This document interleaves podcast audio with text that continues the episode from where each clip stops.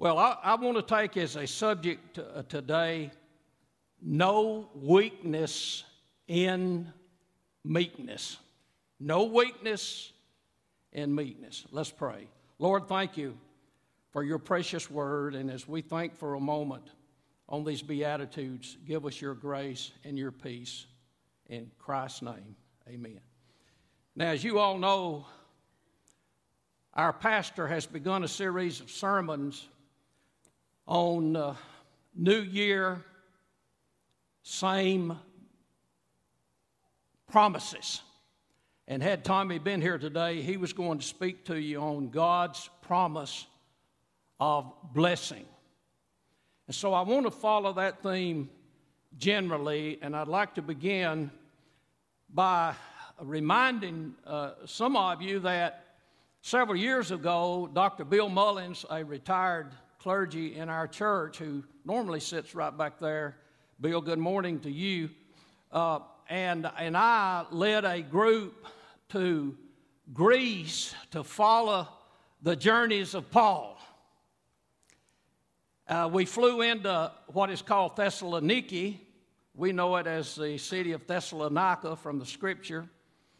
And then we began these journeys of Paul, and we went to Corinth. Now, Corinth is a little bit southeast, south, uh, southwest uh, of, uh, of Athens. But that particular morning there on the Aegean Sea, uh, the, uh, uh, the, the, retired clergy, Dr. Bill, gave the devotion that morning. It was absolutely great. We weren't able to go to the pagan temple that day because the workers were on strike, but we missed that. But down then to the southeast in the Mediterranean Sea, there is the largest Grecian island, and it's called Crete. And in the Greek language today, it's referred to as Makarios. In the biblical language, we call it Makarioi. But that word is a word that means bless. And historians tell us that the word was used to describe this island of Crete because the people there had everything that they needed. They were self uh, sustained, uh, there was vegetation, there was food, there was plenty of water. They had everything they needed and actually were able to share with other people in the area. Well, when we get into the scripture, we find that that word bless is used in these Beatitudes, which are the first part of the Sermon on the Mount here in Matthew uh, chapter 5. Uh, the word there does mean happy but it means more than happy. It means to have everything that you need. Now, obviously, I don't feel like I can cover all of these Beatitudes today, but I do want to take the one in, uh, I think it's in verse 6, which says, Blessed are the meek, for they shall inherit the earth. And I want to start with this. When I was growing up and uh, going to Sunday school and uh, in, uh, in, in grade school, the word meek carried with it a, an, an idea that was not quite positive. And when Tommy called me yesterday, I went back and looked this word up in the dictionary that I have on my phone, and the word there still carries the idea, first of all, of docility, of timid, and timidity. So it's, it, it, appears still to be carrying the connotation of something uh, kind of negative.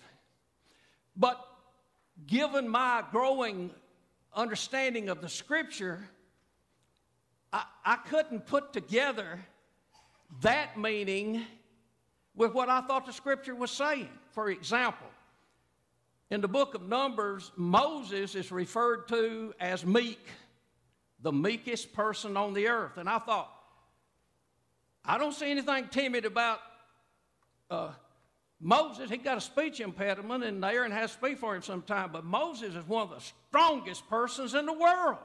It just doesn't seem to add up. And then I thought about Jesus' statement Come unto me, all you who are labor and heavy laden, and I will give you rest. Take my yoke upon me, on you, and learn of me, for I am meek. And you'll find rest unto your soul. And I thought that that idea that's kind of been drilled into me doesn't seem to be the understanding here of the scriptural presentation of Jesus. Jesus was not a weak person. So, so uh, I, I was looking for some help on this, and I found a book written by J. Wallace Hamilton. He was a pastor in Florida, Methodist pastor in Florida for many, many years. He served one church like for 40 years before he retired. And he wrote this book called Ride the Wild Horses. I still have it in my library somewhere, but it was very helpful. And he talked about this idea.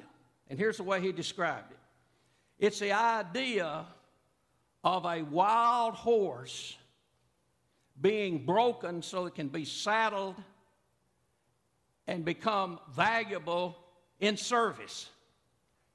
Now, he said that is what this word meekness means. He says it is strength or power or instinct under control. That helped me more than anything that, that I had ever looked at. Meekness is strength, power that has been harnessed and brought under subjection or submission. Blessed are the meek. Blessed are those who, with all of these powerful instincts and drives and abilities, blessed are those who, with all of these, have found submission of them to the eternal God. Those are the meek. Now, how do, how do we how, how do we understand blessed are the meek, for they shall inherit the earth? Man, I'll tell you, I have struggled with that all my life. What does it mean to say that you're going to inherit the earth? Well, I think we go back and if we understand what the word really means, it is saying to us if you are meek, if you have yourself under submission to God and are following God, then you're going to have spiritually, you're going to have everything you need. Everything you need. I'm trying to keep this short today, but I want to do this.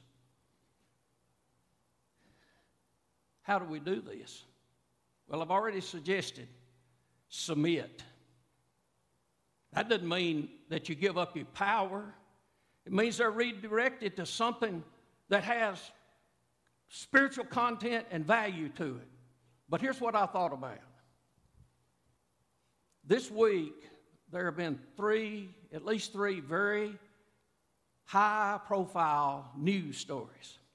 One has to do with a road rage incident in Nashville.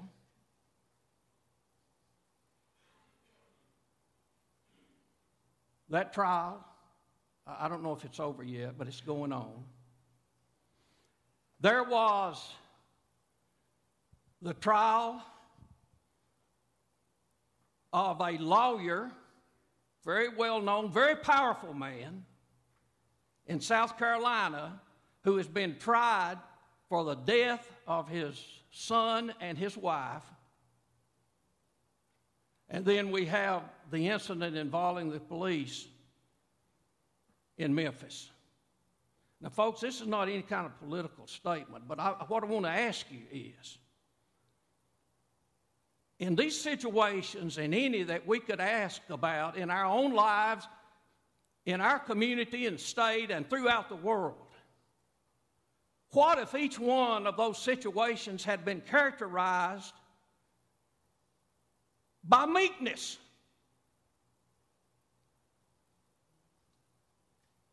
We all have the power to kill somebody.